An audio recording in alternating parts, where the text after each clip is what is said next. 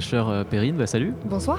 Alors euh, DJ et productrice euh, française, donc on va plonger dans la, la deep house avec toi, l'électro dark, l'acid house, et donc s'aventurer dans les clubs, les clubs, les clubs techno. Alors tu as sorti plus d'une douzaine d'EP Mhm. et, et un premier album solo en 2018, euh, Self Fulfilling Prophecy chez Ouais. Infine, Ouais. Euh, un album voilà engagé, politique. Euh, et justement, alors on va parler d'engagement avec toi, de politique notamment. Et est-ce que le dance floor peut peut-il être politique Alors, aujourd'hui? la question, c'est pas s'il peut, la question, c'est que le dance floor est-ce qu'il est, il a toujours été politique, euh, que ce soit la house euh, de Chicago ou de New York, qui, qui, a quand même été. qui a- euh, le dance floor a toujours été un endroit pour les communautés euh, et les minorités, que ce soit les mino- minorités queer, euh, gays aux États-Unis ou ailleurs euh, dans les années 80, euh, que ce soit pour les minorités noires euh, dans les années 80 aussi avec la techno de Détroit, le dance floor a toujours été politique. On l'a oublié parce qu'il s'est commodifié et, la, musique électronique étant rentrée un peu plus dans le mainstream, on a tendance à, oublier ses origines, mais euh, il a toujours été politique. Et faire passer des messages à travers, à travers les chansons, c'est- facile ça. J'ai vu que tu disais dans une interview que bah, toi, quand tu danses par exemple, c'est le moment où, où, ton cerveau est le plus disponible. Ouais, c'est le moment où je sais que je suis. C'est un moment où c'est un peu de l'introspection. C'est le moment où tu étais dans ta tête et que du coup, c'est pour moi le moment où tu oublies le monde extérieur et du coup, c'est là où tu es le plus ouvert pour, euh, pour écouter des choses. Le, principe de l'album, c'était de faire l'inverse de ce qu'avait dit euh, le mec de, de TF1, je crois qu'il s'appelle Patrick Lelay, qui disait Moi, mon boulot chez TF1, c'est euh, de vendre du, temps de cerveau disponible euh, à Coca-Cola. Et moi, c'est l'inverse, c'était dire quand on danse, on a un temps de cerveau disponible je vais et que les gens te donnent volontairement, ils, font confiance au DJ, ils te donnent volontairement ce temps de cerveau, je vais l'utiliser pour essayer de, de réveiller un petit peu euh, deux trois trucs quoi. Tu avais déjà sorti des sons suite bah, notamment à l'élection de, de Trump, aux violences aussi en France, notamment l'affaire Théo. Et, euh, et là aujourd'hui, euh, avec cet album, euh, il y a un peu de sociologie politique aussi, puisque tu souhaites évoquer le, bah, le rôle des médias dans les, choix politiques des gens, les, élections. Ben, en fait, c'est que c'est- de là que sort le que c'est là que vient le titre de l'album, c'est le Fulfilling Prophecy qui en français c'est les, prophéties autoréalisatrices, c'est-à-dire quel est le, dans quelle mesure on peut faire qu'un événement se passe parce qu'on a tellement rabâché aux gens qu'il allait se passer. Comme par exemple l'élection de Macron, où on nous a tous dit c'est lui qui va gagner, c'est lui qui doit gagner, c'est lui qui va gagner, puis bon bah il va gagner, même si au final elle a gagné avec 24% de- des, votes. hein. Mais donc, euh, donc oui, c'est- plus que le rôle des médias, c'est le, le- le- le- l'idée politique derrière l'album, c'est euh, de, rappeler qu'on a besoin. Aujourd'hui, je trouve qu'on est juste un peu endormi. Je suis, je suis pas là pour prêcher, je suis pas là pour faire en sorte que les gens euh, à ma paroisse, que vous soyez d'accord avec moi, je m'en fous. J'ai juste besoin que les gens se réveillent un peu. C'est vrai que là, en plus, on est en pleine phase euh, gilet jaune et donc effectivement, les gens se sont réveillés. Euh, voilà, c'est cool. Euh, ton engagement aussi, euh, il passe par euh, ton merch, puisque tu, bah, c'est pas vraiment, justement, j'aime bien ce slogan. C'est pas, c'est pas un merch, c'est de l'activisme. Tu fais des t-shirts et. ouais, en fait, c'est qu'il les- est après, après la sortie de l'album, il s'est posé la question d'avoir du merch comme beaucoup d'artistes et que moi, je suis très mal à l'aise avec l'idée de la glorification de l'artiste. Pour moi, on doit glorifier, si on doit glorifier quelque chose, on doit glorifier l'œuvre, mais pas la personne. Et j'imaginais pas du tout avoir un t-shirt avec écrit la fraîcheur dessus. Enfin, ça me dépassait complètement. L'idée, c'était d'utiliser cette- ce concept du merch pour euh, dépasser moi et pour lui faire créer un outil euh, pour les femmes de, de, la, de la scène. C'est-à-dire que c'est deux séries de t-shirts, enfin deux- de- une série de deux t-shirts, un qui dit euh, Burning the Patriarchy with Acid Techno, donc brûler le patriarcat avec de l'acide, de la techno-acide, et l'autre qui dit My place is not at home, it's in house music. Donc ma place n'est pas à la maison, mais dans la house music. Et tous les, donc c'est des outils pour que les femmes puissent les porter quand elles jouent, les femmes DJ, et, récupérer l'espace et récupérer la discussion visuellement euh, et leur présence, mais c'est aussi un, un geste militant puisque tout l'argent, tous les bénéfices de la vente de ces t-shirts est redistribué intégralement à cinq associations qui luttent pour les droits des femmes, pour les droits des trans, pour les droits des LGBT et pour les droits des demandeurs d'asile en France, aux États-Unis et au Mexique. Et Vicky, tu en as un d'ailleurs Oui, je l'attends, il, il va arriver. Alors, c'est alors si c'est toi la Vicky, je les ai postés hier. Ah. Je les ai- j'ai passé l'après-midi hier à la poste et à genoux dans mon salon à euh, mettre tous les t-shirts dans des enveloppes. Donc c'est parti à 19h de Berlin. Je pense que si t'as un peu de patience, ça devrait être là lundi ou mardi. Ah bah nickel. C'est bien sur Radio Campus, on fait un petit point sur, euh, sur les livraisons. Euh, alors sur ton album, on peut entendre notamment euh, Freedom is a, is a cons- constant uh, struggle. Donc euh, voilà, le- euh, la liberté, c'est c'est un- C'est une lutte, euh, du quotidien. Voilà, du quotidien, est toujours d'actualité. Euh, J'ai vu que tu essayais de sampler aussi des, voilà, des discours d'activistes, de, de chercheurs aussi en de en chercheurs de sciences euh, politiques, ouais. ouais.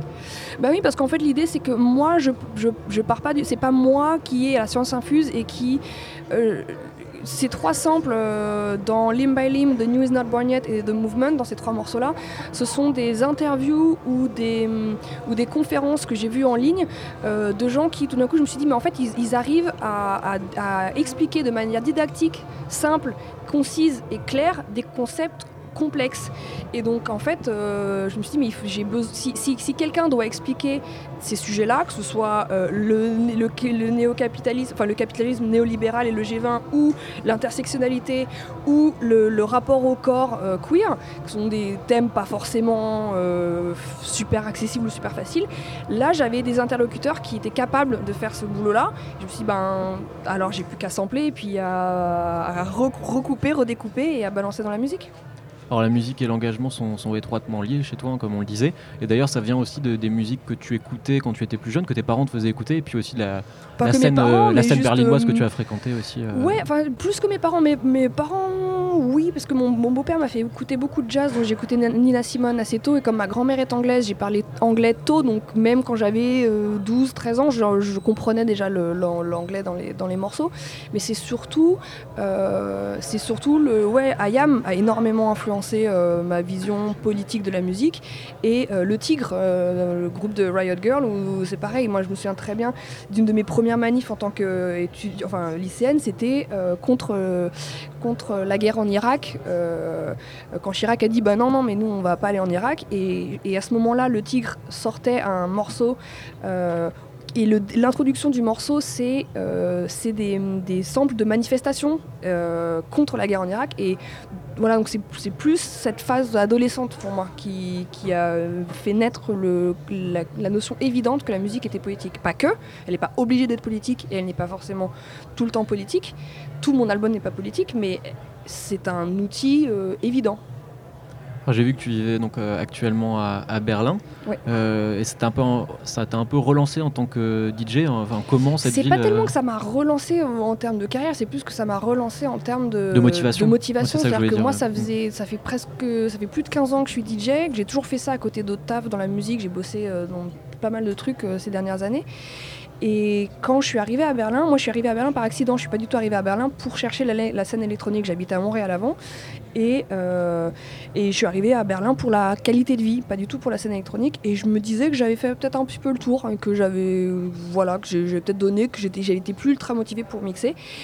Et puis j'ai découvert Berlin et la scène berlinoise, et puis j'ai réalisé que j'étais une petite conne parce qu'en fait j'avais absolument rien vu, et que, euh, et que ça m'a, ça m'a re- remotivé, ça m'a redonné, ça m'a fait me sentir à ma place dans le club pour la première fois de ma vie, alors même que j'étais DJ depuis plus de 10 ans à l'époque. C'est-à-dire que j'ai toujours été DJ pour le plaisir du partage de la musique que j'aime. Mais moi, j'allais jamais en club. Pour moi, c'était une boîte noire euh, ultra chère où, en tant que femme, tu n'es jamais très à l'aise. euh, où tu, ça n'a jamais été un espace dans lequel je me suis sentie à l'aise. Jusqu'à Berlin, où en fait euh, les clubs sont beaucoup plus. Il y a, plus il y a plusieurs salles, tu as plein de salles où tu peux juste te poser, discuter. a- c'est- T'es pas dans la pression de faire la, fête tout de suite. Les soirées sont à rallonge, donc du coup, c'est pas comme dans un club français où tu dois arriver et tu dis Ok, bah t'as 4 heures pour faire la fête, t'as intérêt à être à donf tout de suite parce que de toute façon, euh, et puis tu viens de lâcher euh, 20 boules à l'entrée, et puis tu viens de lâcher 20 boules dans des, dans des cocktails, t'as intérêt à faire la fête maintenant. T'arrives à Berlin, t'es tranquille, l'entrée coûte pas très cher, la soirée a commencé avant toi et terminera après.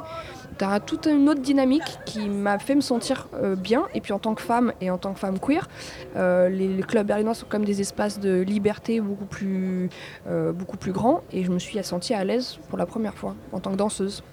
C'est une ville qu'on a tendance à idéaliser un peu. Toi, tu as vu aussi, bah, depuis le temps que tu y es, tu as vu aussi peut-être certains mauvais, mauvais côtés. Puis moi, je sais qu'il y a pas mal d'artistes aussi qui commencent à partir à cause du, du prix des loyers. Pas que le prix des loyers, c'est-à-dire que c'est aussi. Je, les clubs ferment les uns après les autres. Berlin a toujours été une ville en mouvement perpétuel où il y a toujours eu plein de clubs qui fermaient pour en réouvrir d'autres derrière. Là, on est dans une nouvelle phase où les clubs ferment et il n'y en a pas d'autres qui rouvrent derrière. Euh, parce que, effectivement, les loyers, euh, le, prix euh, du mètre carré à Berlin a pris entre 50 et 70% dans les cinq dernières années. Je ne sais pas si vous réalisez ce, que ça veut dire. C'est-à-dire qu'aujourd'hui, tous les, clubs se font exproprier.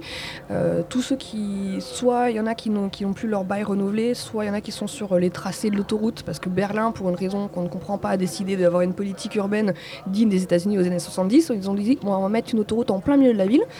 Et du coup, il y a plein de clubs qui sont sur le tracé et qui vont, qui vont, qui vont fermer. Euh, aujourd'hui. Enfin, il y a encore 7 ans. Moi, je suis arrivée à Berlin il y a 7 ans. Euh, les loyers étaient encore décents et tu n'avais pas besoin de bosser toute la semaine pour, euh, pour vivre. Donc, tu pouvais consacrer du temps à ta musique ou à ton art. Tu pouvais consacrer du temps à la fête. Aujourd'hui, il y a plein de clubs qui ne font plus de soirée le mercredi ou le jeudi parce que ben les gens bossent hein, maintenant en fait. Donc euh, il y a 7 ans, tu pouvais faire des soirées le jeudi parce que les gens bossaient pas le vendredi. Ben, maintenant, les gens bossent le vendredi, donc en fait, il n'y a plus de soirée le jeudi. Donc Berlin, euh, Berlin est en train, je pense, de souffrir de son succès. Euh, et puis, et puis, de toute façon, euh, Berlin a bénéficié d'un mythe qui était aussi sûrement, euh, qui lui a pas forcément fait que du bien, parce que ça a créé. Il n'y a, pas que, du facile et du bien à Berlin. C'est aussi une ville ou un pays dans lequel l'Allemagne, ça peut être difficile de vivre, surtout quand on vient du luxe de la France, c'est-à-dire avoir une sécu, avoir un, salaire minimum, avoir tous ces, acquis-là qu'en France on oublie qu'on a. En Allemagne, euh, le salaire minimum est arrivé l'année dernière, il y a deux ans. Avant ça, il n'y avait pas de salaire minimum. Donc, l'Allemagne en général et Berlin en particulier n'est pas forcément une ville ultra facile. Alors que c'est vendu comme un modèle, comme pas mal de pays nordiques aussi en France. Ah, on a évidemment, évidemment, si, si t'es l'employeur, euh, si t'es l'employeur, tout va bien pour toi en Allemagne. Euh, si t'es l'employé, c'est plus compliqué. Alors tu fais partie d'un réseau aussi, un réseau international euh, qui s'appelle Female, Female Pressure. Ouais. Euh, est-ce que tu peux nous en dire, euh, tu, peux nous en dire quelques mots? Oui. Female Pressure, c'est donc un réseau qui regroupe toutes les femmes de la musique électronique, euh, que tu sois VJ, DJ, label manager, productrice euh, ou ingénieur son, euh, tout le monde peut s'inscrire en ligne et faire partie d'une banque de données. donc si jamais par exemple toi tu disais tiens bah voilà j'ai envie de, faire, de donner plus de travail à des femmes à Rennes, tu vas sur le site et puis tu, vont te, tu dis j'ai besoin d'un DJ de jungle. Eh ben, tu googles DJ jungle Rennes et puis tu auras, enfin tu googles pas, tu vas sur le site et tu auras toute une base de données de, femmes et c'est aussi un mailing list qui nous permet nous, de, nous, de nous mettre en relation. Donc si j'ai une sortie euh, ou quand j'ai sorti par exemple la ligne de t-shirt, j'ai envoyé à, la mailing list qui était envoyée à, je crois qu'on est euh, presque 6000 euh, dans le monde. Voilà, un réseau, un outil de connexion. Un outil de connexion, de solidarité pour les femmes de la scène. Bah super, on ira, on ira checker ça. Merci la fraîcheur d'être passée. Merci à vous d'avoir pris le temps de parler avec moi.